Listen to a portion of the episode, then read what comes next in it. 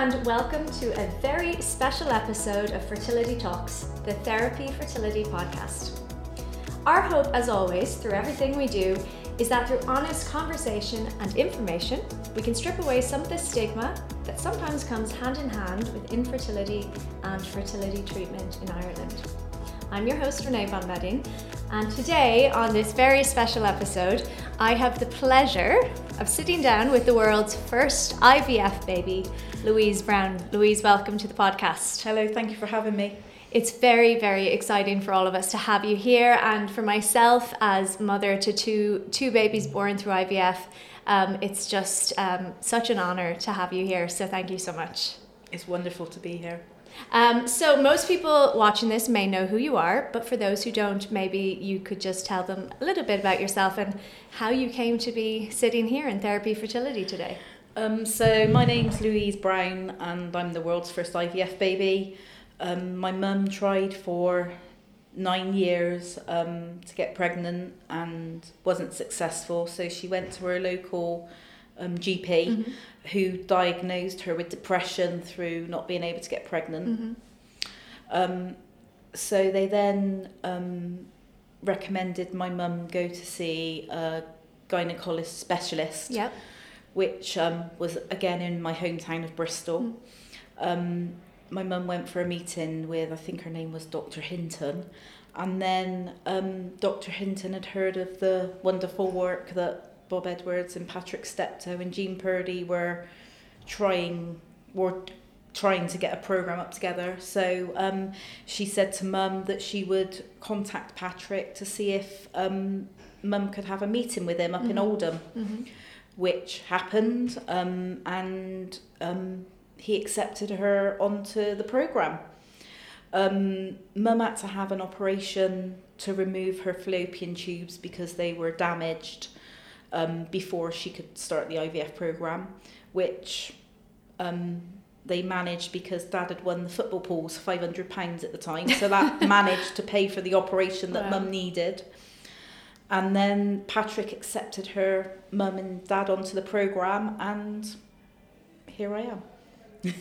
it's just incredible. And at the time, did your parents have any idea that they were, you know, involved in something that was absolutely groundbreaking, or were they just, you know, wanting to have a baby? And um, at the time, um, I'm pretty sure that Patrick would have gone through everything step by step mm. with Mum, and I know she had to sign lots of bits of paperwork and things because again, it was just a trial. Yeah. And um,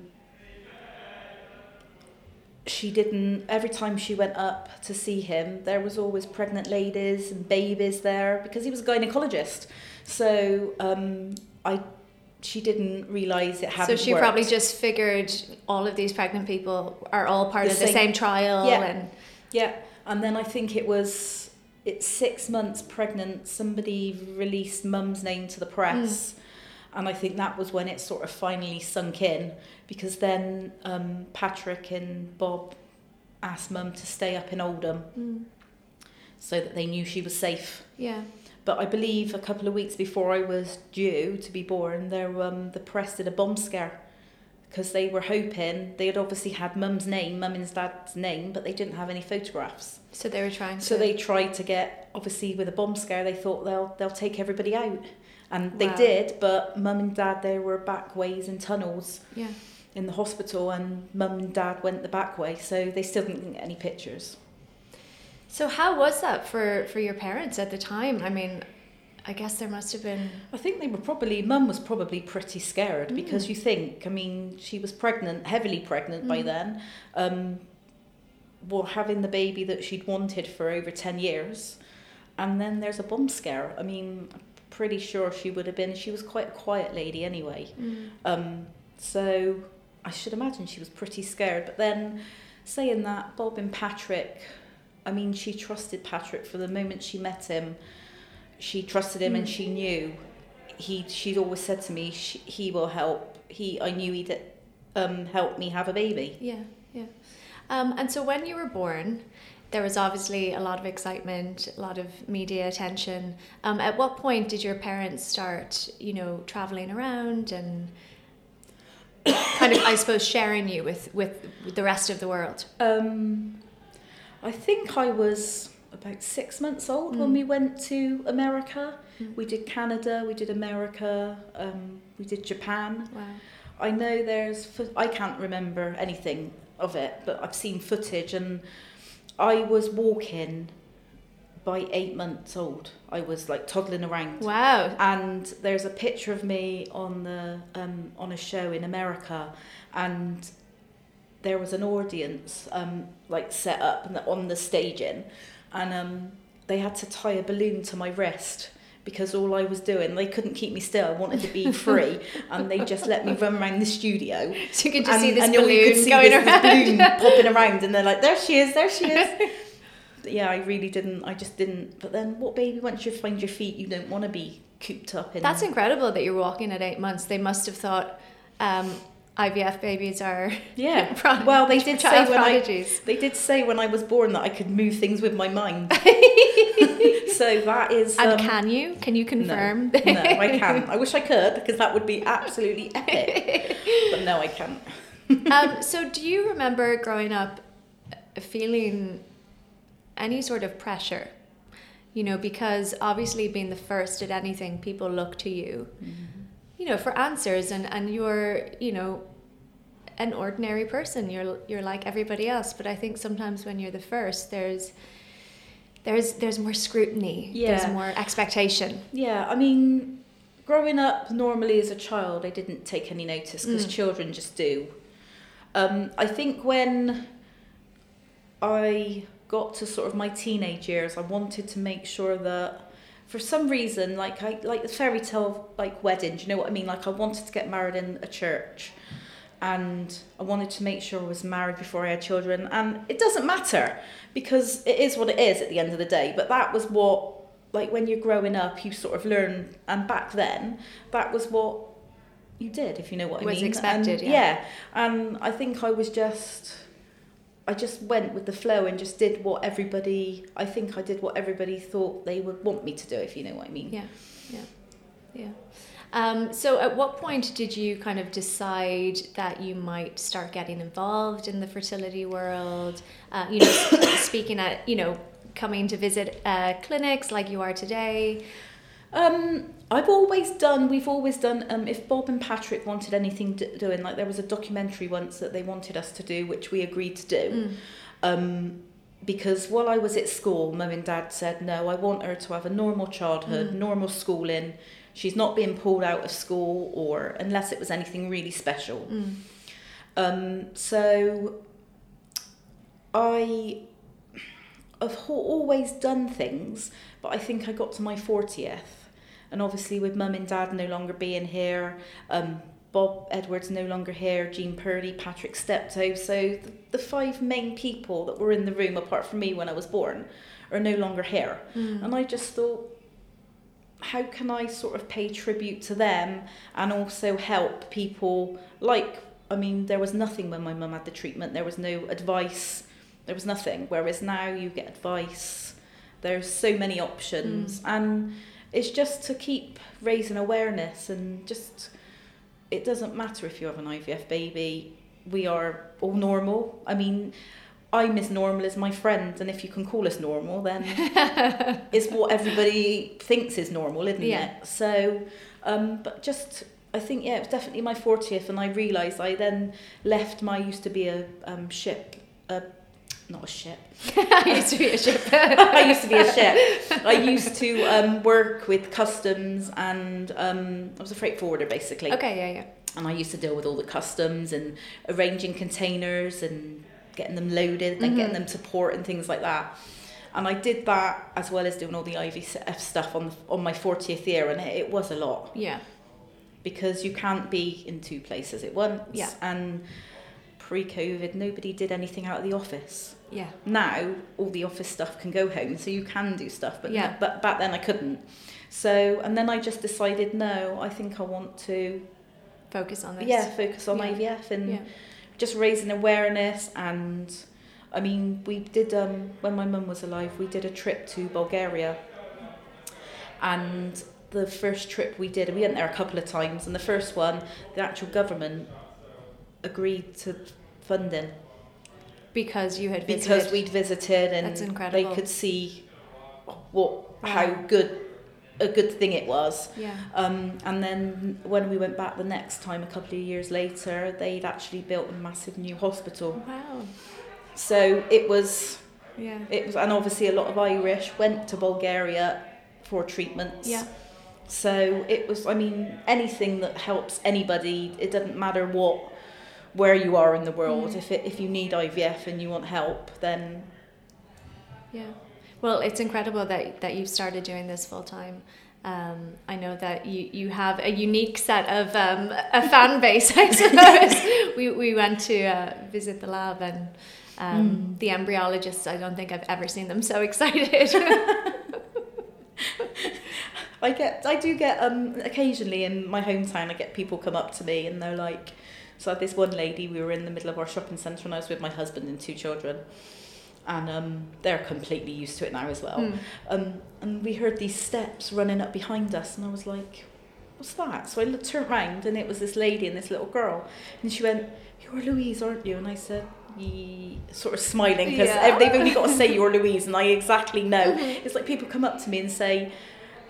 I know you from somewhere, but I don't know where. Mhm. And my mind automatically, I just smile to myself and I don't say who I am or anything. I just say, oh, right, yeah. I say it's probably around Asda or somewhere like that. Yeah, yeah, yeah. But um, they came running up to me and uh, she said, "Oh, you're Louise." I said, "Yeah." She went. She said, "I've lived in Bristol all my life, and I know you're from Bristol." And she said, "If I ever, I've said to myself, if I ever saw you, I'd want to say thank you." And I said, "I didn't do anything." and she said, "No, but your parents did, and you're carrying it on." She Mm. said, "So um, without your mum and dad, I wouldn't have my little girl." And then um, about a couple of minutes later, the, a man strolling up with a buggy, and they got like a week old baby in there, and they said this one is IVF too, and it sort of chokes you up. It does make you want to like sort of tear up and things like that. So, but is is is that and seeing the families Mm. And the appreciation Mm. there there is as well. That's what why I love doing what I do Mm. as well. A question came in, and you've kind of alluded to this that you knew, knew very early on about how you had conceived. Someone has asked, um, "How did your parents tell you? When do you remember having that first conversation, or was it just always part of the narrative in, in your family home?" So obviously I was born in the July, so in my school year Mm. I was always the youngest. Mm. So Natalie was born in the June. I was then four in the July. And sorry, I should have said Natalie's my younger sister. Also conceived also throughout. conceived through IVF. Yeah. So I was three, nearly four when she was born. And then I would have started school the following September. So mum and dad sat me down and showed me the video of my birth, which was all on, all recorded. Yeah. Um, it's on YouTube. You Yep. can look it up and see it. And for a four-year-old, is pretty um gruesome. Mm. I mean, they're pulling me out. I'm screaming my head off, and there's blood and mucus and everything everywhere. And they showed me that and said, "Look, um, Patrick and Bob helped make you." Mm. And that was sort of it for a four-year-old. That was Mhm. probably quite a lot, but it sort of all slotted in and made sense. Oh, well, that's why there's always cameras around Yeah, and yeah, yeah. things like that. So, and then as I grew, um, just sat listening to mum and dad do interviews. Mhm. I picked up quite a lot. Yeah.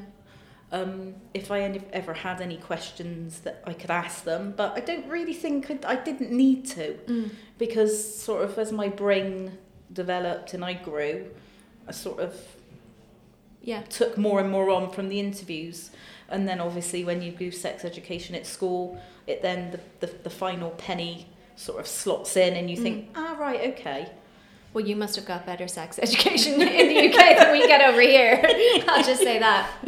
Um, yeah, no, but I think like if you start speaking to children from a young age, they do get it. I mean, like our, our kids are six and almost four, and like the six year old could tell you more about um, fertility treatments than than a lot of adults I know. You know, it's it's Yeah. completely normal and And there's the education out Yeah, there now, whereas yeah. back when I was growing up, it was still fairly new. Sure.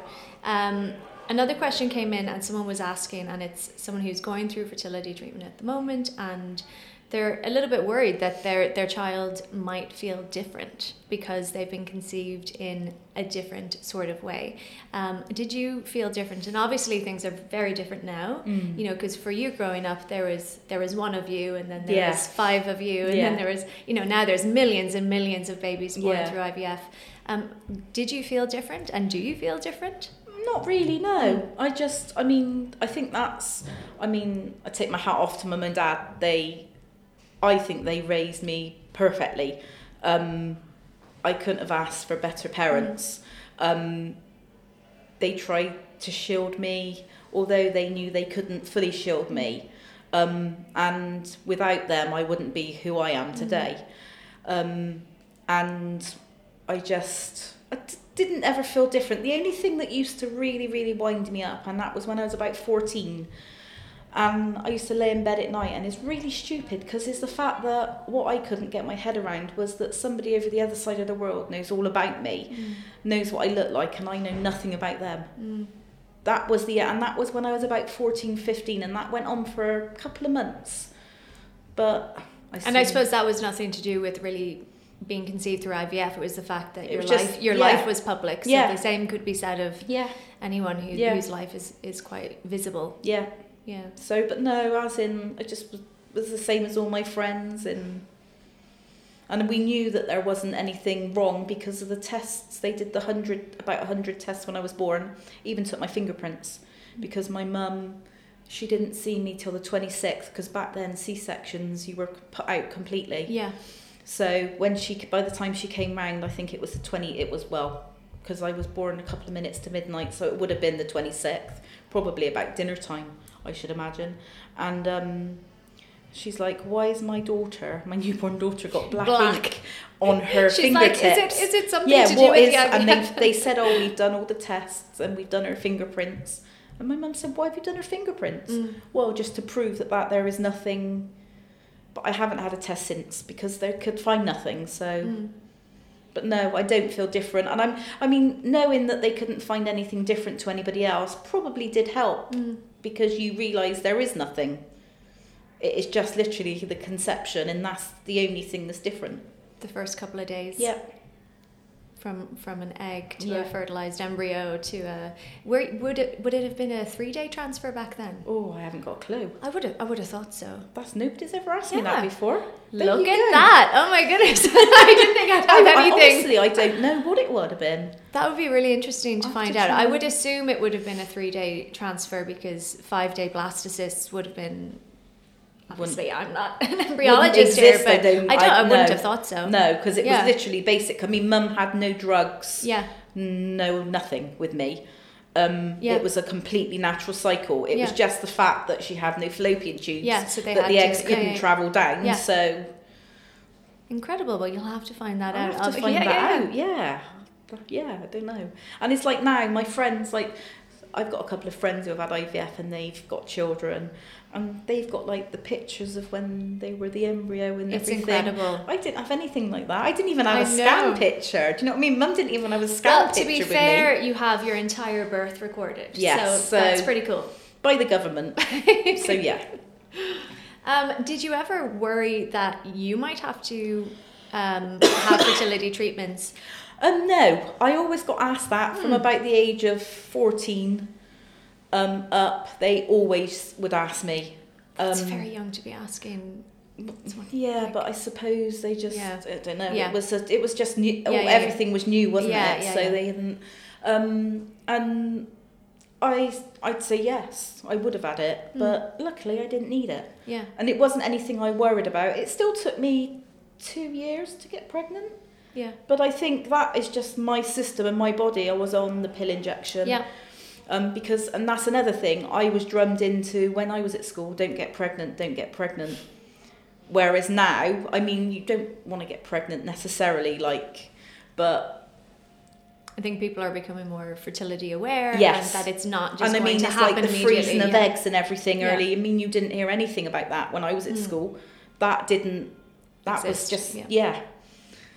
So um, I was always on the pill injection, so I came off of that, and it took me about two and a half years. But then it was exactly the same when I just when we decided because there's seven years between my boys, or six and a half, and then when I decided so we were going to have Aiden. Um, I again went on the pill injection. I came off, and it still took two and a half years. So I think Yeah. that is just my body and my system. Mm. But it didn't. I didn't start worrying. I didn't even think about it. It just Yeah. didn't enter my head. Yeah. So I don't know why. Yeah. Um, I know you probably get asked this a lot by you know people who you meet who maybe are on their fertility journey and it hasn't happened yet. Um, what what sort of advice do you give to people, whether they be an individual, a couple who are waiting for it to happen, and you know obviously look to you as you know a symbol of Mm. hope. I just, my mum always said she just, as soon as she met Patrick, she knew. And she just believed that they would help mum have a baby. I think sort of positive thoughts. I don't I don't know, it's really hard because everybody's different. Um, but no, mum definitely sort of believed that it was going to happen. And I don't think I think probably her maybe not or not realizing the full story in the beginning probably helped. And not realizing that it was really a one in a million chance. Yes, That it would Yeah. work. because I think she just thought she saw Patrick, he was going to help her, and she would end up pregnant. I didn't think she thought of the negative that Mm. it wasn't going to happen, Yeah. or she just positive thoughts and Yeah. just and, yeah, and I yeah, and I guess thankfully now you know the success rates obviously are are so much higher than what, they would have been when you were and born. you've got much better equipment that Yeah. can even sort out the embryos and things like that. Whereas I, they wouldn't have had anything back then. Like they that. wouldn't have had time lapse No, incubators. No, and you think mum's mum's chance was like one egg first try.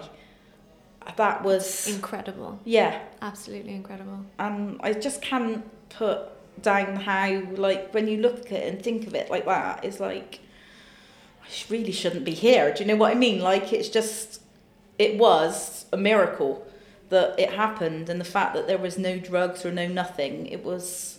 Yeah, When you look at it like that, yeah, it's pretty scary. it's absolutely incredible. It's kind of mind blowing, and, Yeah. and sometimes when I think about it, and I think about how my children exist, and so many of our friends' babies, and all of the millions of, of children and Mm. adults worldwide, it is quite Yeah. mind blowing that if we if we didn't have those advances, if you hadn't been born, if they didn't continue with their trial, essentially. Um, None of this would have been possible. Well, and also only the slightest thing to be wrong. Like if I would have got shut down, yeah. born with a cleft lip. I mean, my so she's my niece. So is Natalie's daughter. She's just had a little boy, Mm. and um, he was born with cleft lip um, and palate. I mean, but he's the most gorgeous little boy. He's had one operation. He's got a couple more to go. Yeah. Um, but if I would have been born with something that it, That they would have deemed to be wrong. Yeah. They. they would have blamed IVF, and I don't Yeah. know where we'd been. Well, I wouldn't be here. Mm, yeah. Well, I'd be here, but yeah, you um, I just don't. Nobody. Yeah. I just dread to think what would have happened. I know it's it's crazy. I don't I don't I personally don't have um, a, a particular faith, but sometimes when I when I look at situations like you being here today, I feel like. Um, you know, the stars must have aligned, or Well, or, exactly. you know, I mean, there were so many happened. things yeah, Could have gone wrong. Yeah. and but yet nothing did. Mm, So it just, I think, Mum was just, it was just meant to be. yeah. It was meant to be my mum and dad. It was meant, do you know? It's, Yeah. it's just, so- yeah, like you, I've got not a particular particular faith, um, but yeah, some somebody up there was looking down something and happened, something yeah. happened. Yeah. Well, it's absolutely incredible, and thank you so much for being here. Um, it's been a pleasure to chat to you, and yeah, such an such an honor. Thank so you thank you so having me. much, and um, I hope you enjoy the rest of your time in Dublin. Thank you. Thank you. We hope you've enjoyed this episode of Fertility Talks, the Therapie Fertility podcast. If you have, please rate, review, and subscribe. For more information on the services we offer, you can visit www.therapiefertility.com.